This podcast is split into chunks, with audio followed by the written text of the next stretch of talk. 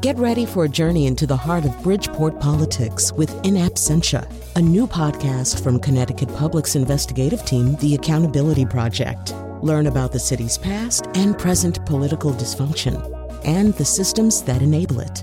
Tune in wherever you get your podcasts.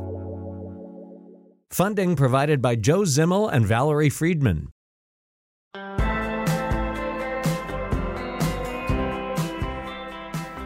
As regular listeners know, we often open with a comic interlude, but I guess it's not an interlude, not an interlude if we open with it. But anyway, we're not today because how can you do comedy about comedy? We're going to be talking about comedy.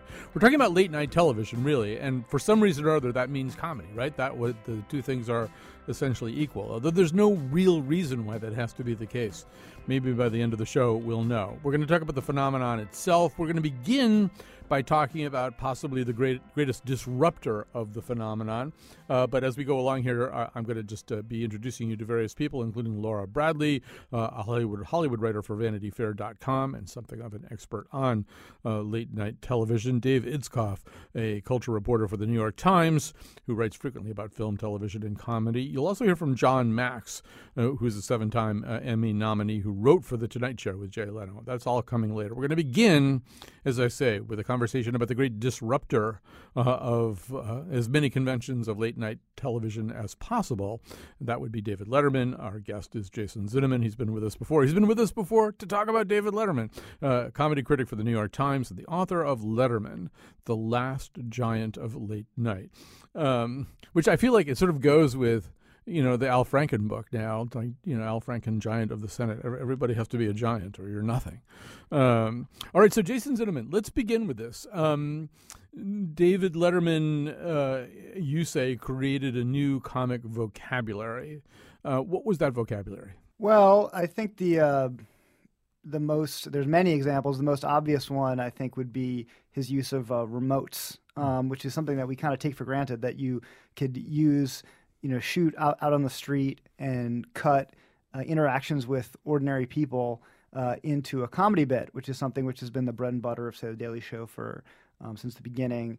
Um, and um, you know, it was on Conan, et cetera. Letterman really, and uh, you know, his collaborator Merrill Markoe pioneered um, this form, and and you know, did some of the funniest versions of these um, early on. Uh, actually, they, they, they did uh, essentially internet videos before the internet. Um, they, you know, their their remotes would be would go viral if they started today. Um, so that's, I mean, I think that's one example. Um, you know, I think also just more broadly, the kind of using um, real people um, instead of actors, which is something you see uh, all sorts of late night shows. You know, someone like Kimmel, who is highly influenced by Letterman, uh, is another example. Um, you know, there, there's even things on a micro level, like you know, when when Fallon does an interview and he um, has a bit where he inhales helium with a guest. Uh, and the joke is they, you know, they say this high pitched voice. Letterman did that almost invariably. If you see something really adventurous on late night television today, you can find an antecedent in Late Night with Letterman or his morning show. Um, James Corden did a show inside somebody's house. Letterman did that in his morning show. Um, you know, he he really the the the amount of which Letterman uh, created this new this form um, through experimentation, you know, really can't be underestimated. So I think the other thing that Letterman does is shift the tone uh, of late night comedy. Um, let's listen to Tina Fey talk a little bit about that at the 2012 Kennedy Center Honors speech. By the time I left for college, late night had cemented its place as the epicenter of culture for anybody who wasn't a dope. Every single boy I went to college with was basically doing a 24 hour a day David Letterman impression. They would, whenever possible, use old timey phrases like program and goof and for the love of God, folks, don't try this at home. And it really worked to make me like them. And I'm not embarrassed to say that by graduation, I had been turned down by dozens of David Letterman impersonators. All right. Um, Tina always bringing it back to uh, rejections. Um, so it, it, seems to me that one of the things, Jason, that David Letterman uh, did, and we've talked about this in the past, is puncture the facade that was really maintained by everybody that this was all pretty good, that, that mass culture was pretty good, that the people coming on the show were pretty good, that they had been involved in movies that were pretty good, and that the show itself was pretty good. Um, that's all. Those are all conventions. I mean, it's sort of weird because late night television you would think would be this very chaotic, bacchanalian, Dionysian kind of place, but for the most part, it's a pretty. T- it has been a pretty tight-assed environment in which there's been a, minimal amount uh, of experimentation and innovation. Uh, it's a, a, white guy doing a stand-up. A white guy goes over to the desk. Uh, then there's uh, uh, some guests who, who come out. Uh, there's a band. you know, I mean, there there's some derivation from that, but not very much. But one of the things that Letterman did, it wasn't a structural innovation so much as a tonal innovation. He said, you know what? A lot of this stuff just isn't very good. That's kind of the joke. How much it's not very good. I don't. What's your response to that? Completely. And not only some of the stuff, it, everything is no good, Every, including including me, including me. Yeah. It's all. It's all. I mean, this is. You know, there's a long tradition of you know young uh, artists you know point becoming famous or becoming uh, through characters saying you know everything around you is phony right? This is like a catcher in the rye staple. And letterman you know did that for television. Um, you know the joke was about one of the things that's dated about letterman early letterman is that a lot of the butt of the jokes is that everyone knows television's terrible. Mm-hmm. where now we're in this age where television has so much respect. Um, but letterman i think you're right. I think you know, he, more than anything else, he had a ironic style that he kind of mainstreamed. Um, and the subtext of it was, can you believe how, uh, you know, how ridiculous um, this movie star is who's promoting his film, and how uh, absurd the artifice of late night is, and how silly and uh, I am for for doing this. Uh, you know, stupid pet tricks is um, you know, essentially the old one of the oldest forms. It goes, you know, putting an animal act is goes back to vaudeville. You know, it, there's nothing new about it. What's new about it is stupid. Uh, and I think uh, I interviewed Steve Martin for this book, and he said, I don't think I'd want to see pet tricks, but stupid pet tricks. That's something different. And I think this gets to what you, that Tina Fey clip is. Um, by the way, I was most certainly one of those uh, guys who were doing a 24 hour David Letterman impression um, all through high school and college. Um, and uh, I, I think people didn't just, people's relationship with David Letterman was different than with their relationship with Dick Cavett. They didn't just like David Letterman, um, they saw him as something to imitate. They saw that he had a worldview. Um, they uh, he really transcended talk shows in a way that I don't think exists today. And that, that's why I, I, I, wouldn't make this point about irony uh, uh, when you asked about his influence, because in some ways he's anomalous. I, I, I think that um, you don't see anyone today who is has as oppositional relationship with show business um, on network tel- on late night network television today. Right, and I think first of all, let me say a couple of things. First of all, th- this is a terrific and interesting book, and all biographers have to answer the basic Cary Grant question to Eva Marie Saint. How does a girl like you get to be a girl like you? So, if you want to find out how David Letterman got to be a person like David Letterman, read this book. We're not going to have a lot of time to go into that right now, but if you want to know his life story, his childhood, um, familial forces that may have shaped that point of view, this is a, a terrific book for that. But, but Jason, to your point, to what you just said, I feel as though Letterman is in some ways the last stop the last exit on the highway before we get to peak TV. What's really happened is, you know, when I was growing up, television was like not a good thing in like uh, as hardware. You know, I mean, if you think about the the TV that Don Draper watches on Mad Men, it, it's a slightly smarter piece of furniture than a bureau, right? It looks mm-hmm. it's wood, it's got like this little screen in it, and nothing on it's all that good. And then we had portable TVs, where basically which basically was just the TV without the furniture, and they had these antennae, and you'd have to kind of reposition them to get the signal. I watched Johnny Carson on The Tonight Show as a kid on something like that. It didn't really look very good. And, and as a result, in some ways, it didn't have to be good. You could have a kind of shoulder shrugging attitude towards the content that, what, that went on there. But, but as Letterman's coming really into his own, we're just a little ways from the point where televisions are going to get a lot better. Cable's already there, so the signal's better. Te- television and HBO and and DVDs and things are coming. They're going to that are going to make television kind of live up to a higher level. I think one reason that Letterman's anomalous is he's the last guy looking at this you know vast wasteland, uh, as Newton Minow called it. Right? It, it, television isn't that yeah. good, right? That he's right. Uh, yes, I think uh, I would quibble a little bit with that. I think it's it's over. You know, bec- we're so invested in this golden age of television narrative that we tend to ignore that there actually was some good television before this, including David Letterman. You know, mm-hmm. I mean, David Letterman uh, and the late night wars inspired Larry Sanders Show um, in uh, which which went on at the end of his NBC years. And you know, I don't think there's a better TV, better comedy uh, than Larry Sanders Show. Uh, and so, I mean, that's just one example. Um, I, but I generally speaking, I think you're absolutely right that that. Um, you know, I mean, whether how television has changed is a different question. There's no question that the default assumption among smart people, you know, in the in the eight, in the early '80s was television was mostly crap. So that made it, you know, one thing that two of Letterman's head writers told me about what Letterman is good at is that he said he, he's best in opposition, in reaction, I should say, in reaction to something. So he needed something to react against. So one thing, for instance, which is also dated, is that New York is a crime-ridden hellhole right? New York is no longer a crime really ridden hellhole. It re- wasn't really as much in the 80s as it was in the 70s, but that way he assumed the audience felt that, and that was a premise of a lot of his comedy. He also assumed the audience shared his feelings on television.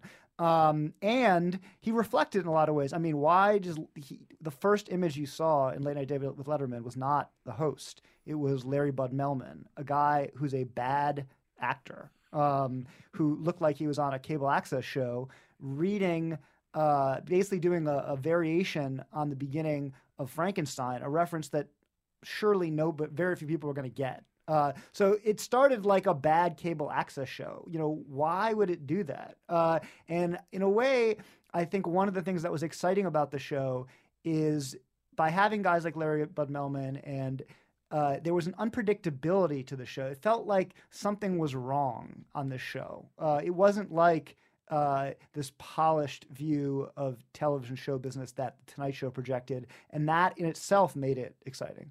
Right. Although, well, I'll say it right here. So there, there was a convention uh, on on late night television um, that, for example, a host could sit there at the desk with a piece of like pasteboard with like a newspaper clip stuck to it, the front of it, and maybe some kind of little label to read on the back of it, and and and just hold it up to the camera for the camera to focus on. And I mean, this is like horrible. It's a horrible television, and it continued long after technology would have made it possible to present that same material in the same way. But it was they were mired in that convention, and and so much so that when Jay Leno moved to 10 p.m. when he's on primetime television, he did this. And when you saw him doing it on primetime television, you thought, "Has this man lost his mind?" I mean, talk about something about cable access. This is just like just horrible.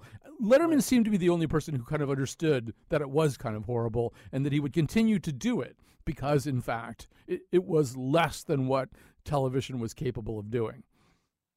I think. I mean, I think he. I think the the the thing about uh, telling all your jokes through a kind of persona that's so highly ironic is that you can tell a bad joke, you can do something that's unpolished, you can do something that doesn't work, and it still pays off. But, um, but I think it's also that, because it's underscored by a certain amount of self-loathing too. I want to I want to make sure you talk a little bit about this. That Letterman did, he also fractured the comedy of late night television. He was often not nice to his guests. You deal a lot with that in the book. The treatment of Pia Zadora, what Cher had to say with them. These were often women guests, and it seems to me that the defense of Letterman or the, the, the way one defends Letterman against all of this stuff is it, it, it seems to occur within a larger context of self-loathing. He's hard on everybody, but maybe hardest on himself. I think that's true, and I would I would take it. I would be broader about it. I would say that um, the, the, the critique of this ironic point of view is that it, that it it, it uh, doesn't allow you to reveal yourself.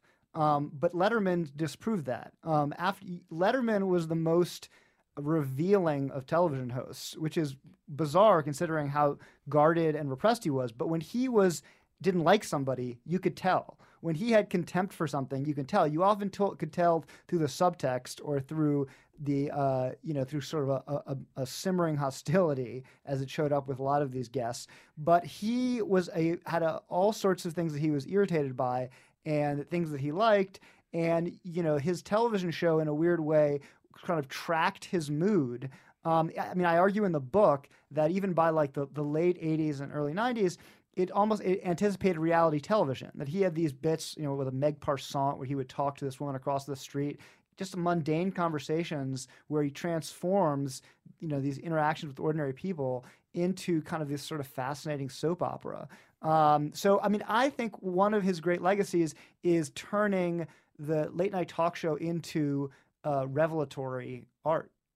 Um, one of the things that you deal with in the book, it's something that uh, I'd forgotten about if I ever knew, is that, you know, as Letterman began to emerge, maybe fairly, maybe unfairly, understood as this archangel of irony, this uh, this guy whose withering scorn for everything around him animated his comedy in a very specific way.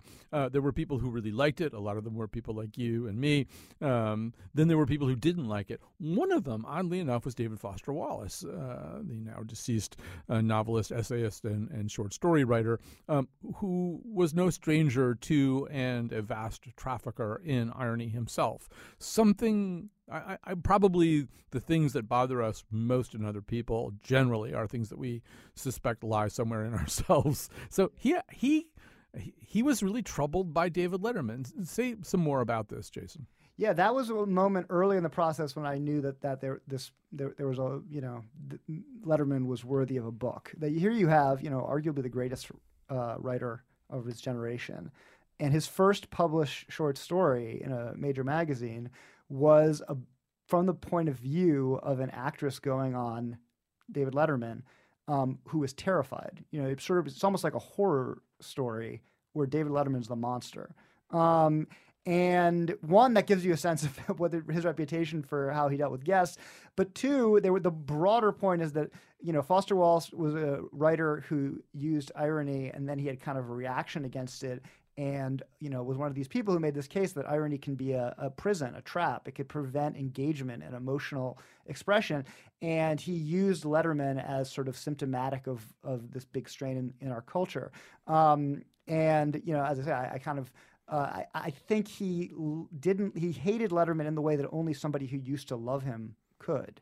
Um, and um, you know i respond to it in the book. I think he has a smart critique but i disagree with it um, you know, one of the things that you, you, you, touched on is how Letterman, you know, wasn't afraid to be unlikable. Um, and I, you know, I would compare it again to Golden Age of TV, where we make this big deal about these shows, you know, starting with Sopranos, et cetera, who uh, started to have protagonists that you didn't necessarily like, or that part of what was interesting about them is that once some days you did like them, some days you didn't. Um, and look at the talk show form in that climate. We've had basically the entire history of the talk show. You've had host who tried to be likable. You've had a series of different kinds of likable protagonists. You know, I think eh, from a narrative point of view, that's pretty boring. Letterman comes along and isn't afraid to be uh, unlikable in, in, in, the and it demonstrates itself in, in his hostility sometimes to these guests. And you know, you could you could not like him, you could feel different ways, but it, it makes for a much more compelling personality uh, character on screen. Um, so um, I mean, I think Foster Wallace's particular issue was was that, and this is which is that Letterman at, back then was the the the king of sort of counterculture, hip, uh, young uh, comedy. You know the and this was during the Reagan era, right? Mm-hmm. Where um, you'd think those people would have a very political point of view, you know, a left wing political point of view. And I think, you know, there was one school of thought that thought it's it's sort of Letterman back then didn't have a very overt politics. He sort of became kind of the closet as a liberal later on, but back then he didn't. And I think that was part of this. That it was a sense that this ironic prism prevented him from expressing uh, a, a, political point of view, and if, and if anything, it uh, allowed people to kind of be detached and not engaged in the world uh, in a way that was important. We're talking to Jason Zinoman. His book is Letterman, The Last Giant of Late Night. Um, there's so much that I would like to ask you. Uh, time is going to uh, keep me reined in a little bit, but I do want to ask you a little bit about the process. I mean, you eventually got to sit down with David Letterman. By the time you did this, you had done a better job of cataloging his life than he had, right? You talked to, you were in touch with people from his past that he hadn't been in touch to with in, in a long time. And then there is that whole question about writing a biography that's not an authorized biography you know what is going to be the attitude of the subject? So uh, describe a little bit what it's like to be in the presence of this person who you by now knew so well. I mean i was i was worried because i had to get so much accomplished in a short period of time. And i mean it all ended up working out by accident perfectly in that I wasn't sure I was going to get talked to him. So because of that, I reported the hell out of his life. Went to Indiana, went to L.A., talked to people, as you say. I mean, by the time I eventually sat down with him, um, you know, it was like a "This Is Your Life" episode. I mean, you know, he, you know, I, I had talked to old students and I was reminding him of stories he had forgotten, um, and so it wasn't a fishing expedition. Um, and you know, sometimes yeah, I've read interviews where Letterman's been a little prickly, so I was a little. Um, you know, I was a little anxious about that, but he actually was a fantastic interview. Uh, you know, it had been, I think, nine months since his show was over, so I think he was happy to talk about it, and he was, um, you know, didn't dodge a single question, and we talked about everything.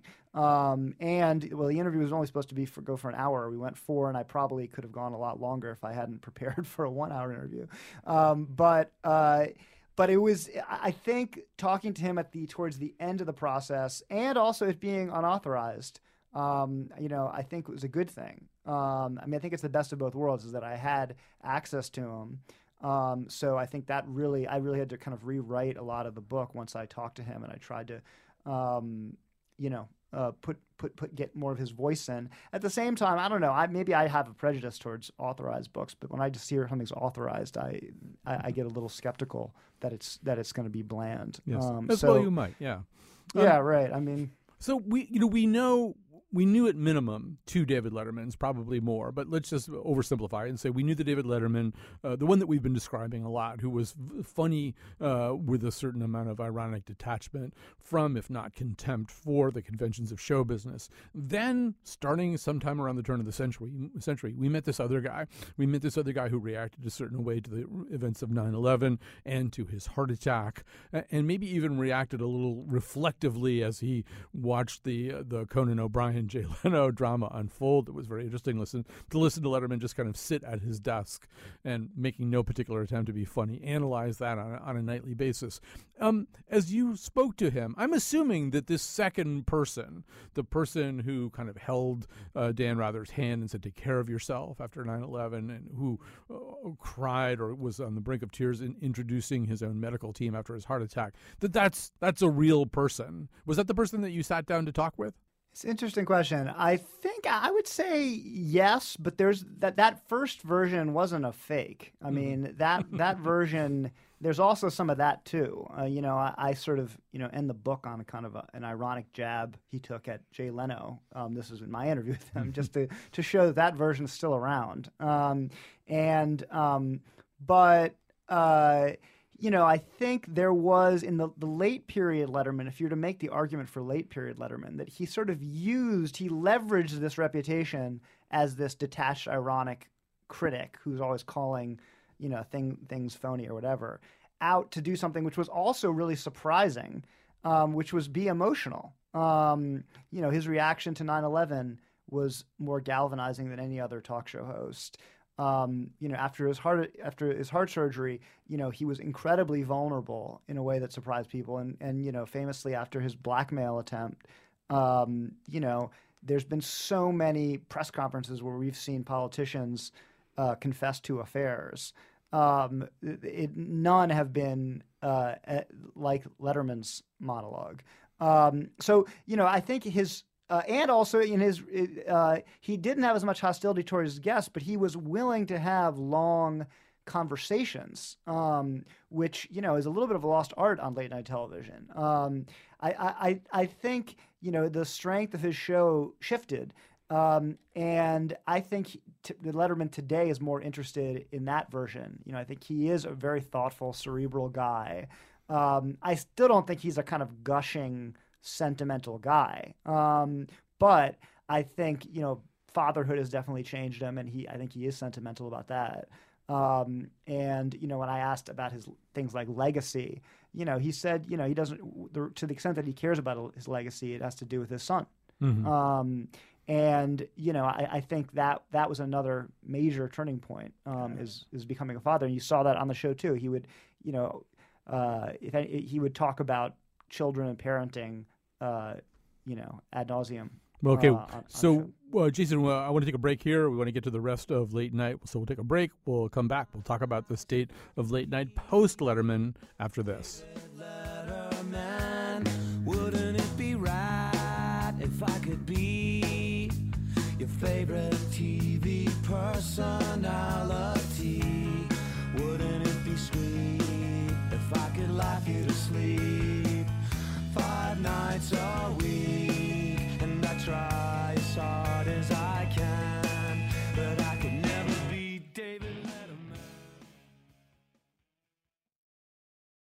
We're talking about late night television, which means late night comedy with Jason Zinoman, comedy critic for the New York Times, author of Letterman, The Last Giant of uh, Late Night. Also, Laura Bradley, Hollywood writer for VanityFair.com. Uh, Dave Itzkoff, the culture reporter for the New York Times, who writes frequently about comedy as well as film and television. Uh, a little bit later, you'll hear from a writer for one of the um, older late night comedy shows.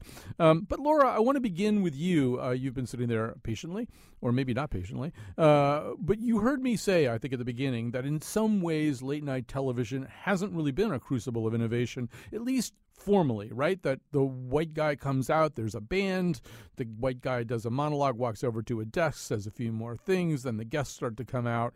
That to a, an astonishing degree, this since the time of Jack Paar, this hasn't really changed very much. Am I wrong about this? Is are there ways in which I'm not giving enough credit? No, I mean I think uh, change on late night as with any kind of institution just tends to be slow moving so i think more than anything you'll see people tweaking the formula slowly or incrementally um, rather than doing something completely revolutionary i mean i think you know if you looked at somebody like jack paar and then you came over and looked at what you know Stephen Colbert is doing. I don't think you know. I think that you would see some stark differences. It's just how many decades did that take? It just doesn't happen immediately. Um, as you look around, I mean, who who does strike you, Laura, as someone who in this format, either at eleven thirty or twelve thirty uh, Eastern time, is in fact doing something different? I mean, again, I think Colbert is doing something very different. Uh, from what Letterman did and also what he did on his old show. I think there was a lot of uh, there were a lot of people wondering when he took over on Late Show exactly what that would look like, considering he had been playing a character, and there was a lot of talk about what's the real Stephen Colbert like? Do people really want to see the real Stephen Colbert? And even as the show sort of launched, people started wondering whether the real Colbert was really a character people were interested in. It took a little while, like any show, it took a while for him to find his groove. But I think once he did, he's been doing something really interesting in the sense that, I mean, I don't think he's not really a direct imitator of Jon Stewart in that I think he's a lot more sort of prankish and bemused. So I think he's sort of struck a tone that is a happy medium between sort of these outlook based shows that you'll see more on Comedy Central and the more traditional late night venue. Uh, so I think he's sort of done a really good job of blending the two. And then I think Corden is actually also doing some really interesting stuff. Not, you know, I just think that he's taken sort of that viral format and really made it his own right. which I think is part of what's been stressing Jimmy Fallon and his team out. I would think so much is just that you know you've got Stephen Colbert killing it over here with the politics, which is what a lot of people really want to hear. And then on that sort of viral vi- variety show angle that he's been doing so well on Tonight Show and continues to do, you've now got Corden kind of edging in on his territory with these games that have just taken off. I mean, he's got two uh, vi- two segments like Carpool Karaoke and Drop the Mic that are now getting their own spin-off TV shows. That's amazing. And we'll come back to uh, car- Carpool Karaoke in just a second, but uh, I want to ask Dave Itzkoff to chime in on this too. So I would be Dave in the group that disagrees a little bit with Laura. I I personally find Stephen Colbert. I mean, obviously a fabulously talented guy, but to to me, there's a real fall off from the old show to this one. That the the old show managed to have even in at that level of imposture, still managed to have this very saturnine attitude towards a lot of things that I have saturnine and dark attitudes towards. I feel as though this is a showbiz show, you know, in in in a way that I I'm uncomfortable with. I don't know. Am I, am I not watching Colbert closely enough? no, I I mean I think uh, you know I think they're they're I think certainly if you paid attention over the course of uh, you know its first year and a little bit longer, I think it was trying to sort of figure out you know if it could have its cake and eat it too, and it really I think was trying to be a kind of uh, at least at first a, a big tent uh, show. I mean, right from the the outset. I mean, the very first guests that they announced. I mean, this is really place it in time, but you know, it was George Clooney and Jeb Bush were the guests on its very first broadcast, and that was something of a signal at the time that oh, you know, uh, you know, Stephen want Stephen Colbert, the human being, not the character, wants to you know have people on the show that maybe he couldn't really get to in character on the Comedy Central program. Uh, and you know, and, and give them, you know, give them a, a more of a platform to be themselves, and not uh, immediately come at them with, uh, you know, questions that were a little bit uh, snarky or we're going to try to upend them. And uh, you know, they saw the uh, the results of that to a certain extent. That the at, at first, at least, the CBS show really was not uh, a breakout, and uh, you know was was uh, certainly from a rating standpoint losing uh, you know pretty consistently to Jimmy Fallon's Tonight Show. Uh, and you know there have been a couple of uh, inversions uh, since then. I mean, on the one hand, the show itself, I think uh, Colbert's show has decided to you know make a more pointed decision to you know to let its uh, you know, let its politics hang out and let you know exactly how it feels about a lot of things, even if that's going to come at the cost of certain types of guests that they might be able to book. Uh, obviously, you can't underestimate what has happened in the sort of cultural landscape as a result of the 2016 election and, and just what a viewer kind of wants from a late night show now, wants a little bit of that catharsis.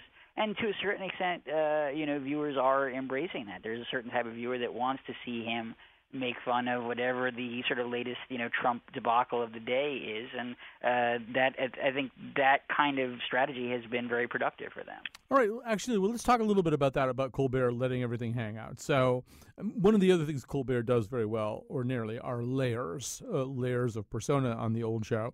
Um, so let's talk about the time uh, recently that he got in a certain amount of trouble. I don't know how much trouble you can really get into, but so um, here he is, and I think I should set this up, which is that one of the things that he's doing here is saying uh, that he's very angry at President Trump for the way President Trump treated John Dickerson, who who Colbert sees, or at least claims to see, as part of a CBS confraternity, and he's just not going to put up with that. So he's going to adopt a much more street gangster persona in attacking Trump. And here's what he says. Mr. Trump, your presidency, I love your presidency. I call it disgrace the nation. You're not the POTUS, you're the bloatus. You're the glutton with the button. You're a regular Gorge Washington.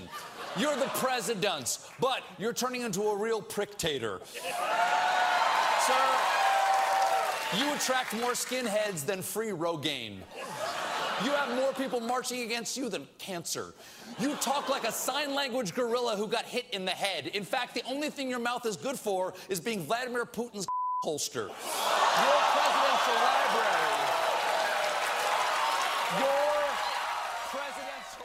So Laura, maybe you can start out here. So this is Colbert. I don't know. This is a joke that maybe not everybody got, right? This wasn't Colbert talking as Colbert. It was Colbert talking in a slightly different persona. Yeah, I mean, I think he definitely adopted a persona. As I was watching it for the first time, it sort of made me think of the movie Hook, where they're all sitting around the table slinging insults at each other. Um, he usually goes for, you know, more intellectual jabs. Uh, he points at hypocrisy a lot. So this, there's just the sort of wordplay and the name calling. It was something very different. And I think you're right when you say that you sort of he switched into a different persona when he did that. It was sort of a schoolyard taunt more than anything, which is why I find it so interesting that this is what ruffled so many feathers. He's literally just name calling.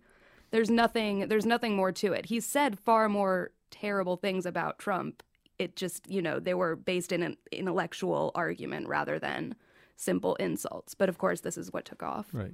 By the way, don't use hook references. Um, it's not like The Godfather where everyone goes, "Oh yeah, that scene in Hook." Um, well, Jason Zinoman, there is the fundamental bargain, right, that late night television strikes or struck for decades with its viewers, which is we will send you off to Sleepyland, kind of chuckling and giggling. Maybe you even got the TV in the bedroom or, or what. We're not going to really hit you too hard with stuff. You know, Carson's going to do Carnac, you know, or Letterman's going to do stupid pet tricks. Or so, in, in, a way, one of the things Colbert is playing around with is like, how far can you stretch that arrangement? What, what's your take on that, Jason? Well, I mean, two quick points. One is that late night television isn't on a late night anymore. You know, now people watch it uh, a lot of people watch it in the morning. People watch it, you know, in viral videos. So it, you know that whole dynamic of you know watching something gentle before you go into bed is is uh, not the case anymore. The second thing I think that clip. You know what, what what you didn't play right before that clip. He says, you know, John Trump was disrespectful to John Dickerson, and he reacted. John Dickerson did as a gentleman because he's a journalist, a respected journalist. I am not. I can be crude and rude essentially uh, because I'm a comedian and here it is. So that so he very explicitly said, you know, I'm adopting a different persona than my usual one, and that's the context that the tone of all that uh, you know comes in. Um, I, I also think that you know. I think he is doing some different things. I mean, look at this week. He's doing this thing Russia Week. Um, usually, uh, when a host would goes to a different city. First of all, it's just interesting that he's not just talking about politics. He's realizing this Russia's his biggest story, and he's incorporating into his show in a very organic way. And he's not doing what most hosts would do, which would be let's do a show in Russia. He's doing his normal show and then using clips and remote bits from Russia each night in a way that you know it's a subtle formal difference, but um, is actually something different, new um, and different than what you know Kimmel Letterman did when you when you, when you went went abroad. And I think it's actually working really well. I mean, it, I I want to tune in every night to see what he's going to do in Russia. But he does it first. He starts off with a normal monologue, so he makes me watch his his monologue, which is his normal topical monologue, and then he, you know after the commercial, he's got this remote thing, which I'm really excited to see. So, Dave Itzkoff, I have this theory that um, one of the things that's going to happen with late night television, it's already happening, is that the people who host these shows have to be more talented than they used to be. Uh, it used to be that you could be kind of affable and you could be sort of an above average, slightly above average comedian, and that was probably going to be enough. But people expect more from television these days, you know, so so called peak TV. Their television sets are better to look at, and they want to see somebody like James Corden, who's this fabulous actor who can carry a Broadway show, who can sing. Jimmy Fallon. I mean, I'm not a big Jimmy Fallon fan, but I mean, he can come out and do a dead-on Bob Dylan or Neil Young impersonation. I mean, he's got he's got a lot of abilities. Even Colbert. I mean, I we've seen Colbert do Sondheim. You know, he had did a little thing uh, in a version of, of Company that, that, and Colbert is you know was a fairly gifted comic actor going into all this stuff. I, I'm wondering if you agree that somehow or other the bar has been raised a little bit on what your skill set has to be in order in, to entertain people this way.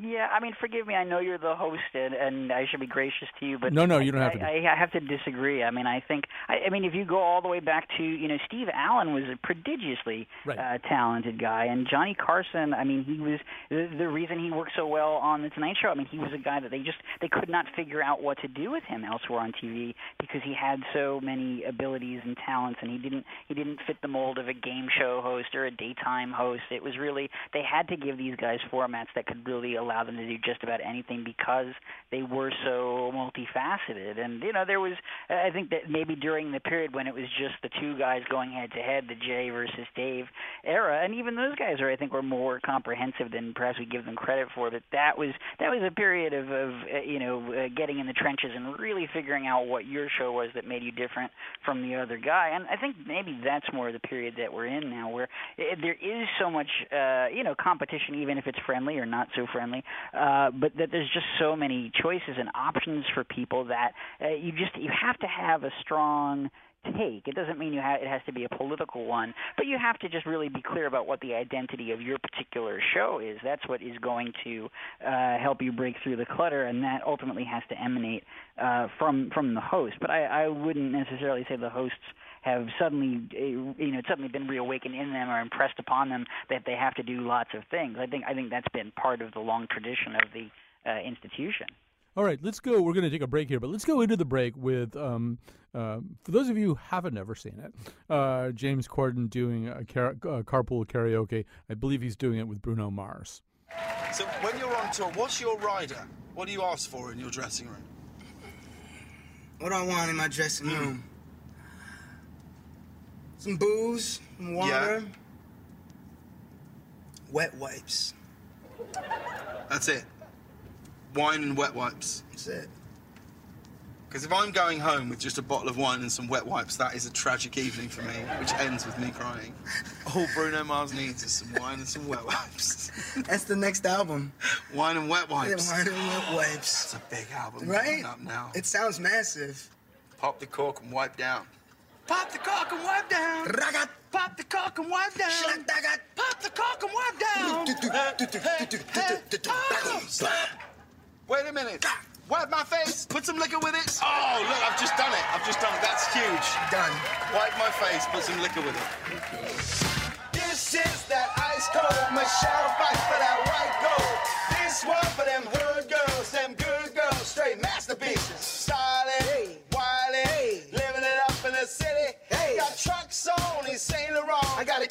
I'm so pretty. So pretty, too hot, hot damn. Got the police and a fireman, I'm too hot.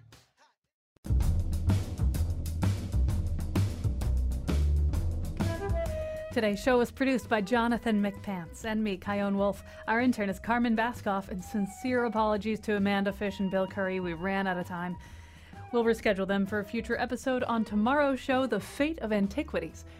And now, back to Colin. All right, so I made a, a couple of executive decisions. We have this uh, terrific interview with Jon Macks, a seven-time E- Emmy nominee who wrote for The Tonight Show with Jay Leno. But we also have these fa- fabulous guests here. Time is limited. I'm going to make that a web extra. So WNPR.org, the Colin McEnroe Show. So go to WNPR.org slash Colin. You can find this show. We'll embed uh, that uh, that Jon Macks conversation uh, as a web extra. One thing I also quickly want to say, and Jason would probably agree with me about this, Jason Zinoman, author of Letterman, The Last Giant of Late Night. Somebody tweeted this, and they're absolutely right. Many of the things that are innovative about David Letterman were innovative about Steve Allen many decades before that. Uh, and Letterman would be, I think, the first to say that as well. You know, man on the street kind of stuff, getting outside the studio. Uh, so a nod to Steve Allen. He also wrote songs. Uh, but I do want to talk a little bit about Donald Trump, and maybe the place to begin uh, with the big orange elephant in the room uh, is in 1987. Uh, this is one of the first appearances uh, on Late Night with David Letterman of a certain Donald Trump. And and what about the uh, are, are people trying to draft you to run for president up in New Hampshire? Well, I guess a lot of people want to see this country. Uh, it's it's a shame what's happening. Japan, Saudi Arabia, Kuwait. They're all everybody's taking advantage of the United States. People know that if certain people are running a country, that it won't happen. I mean, when you look at Japan. Not paying for the defense. We're defending Japan. We're losing billions and billions of dollars. We're fighting for AIDS help and for farmers and for this and that.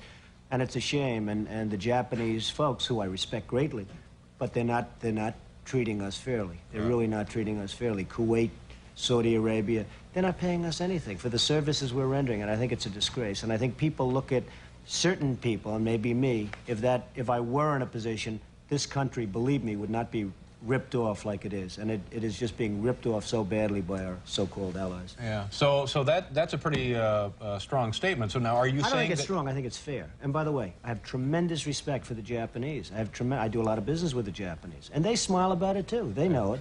The country is losing billions and billions of dollars to Japan, and we can't afford to lose. And it's a shame. It's But a so shame now are you are you saying this by way of indicating that you could do it better and you do intend to run for president at some No, point? I'm not going to run for president. Okay, that was 30 years ago.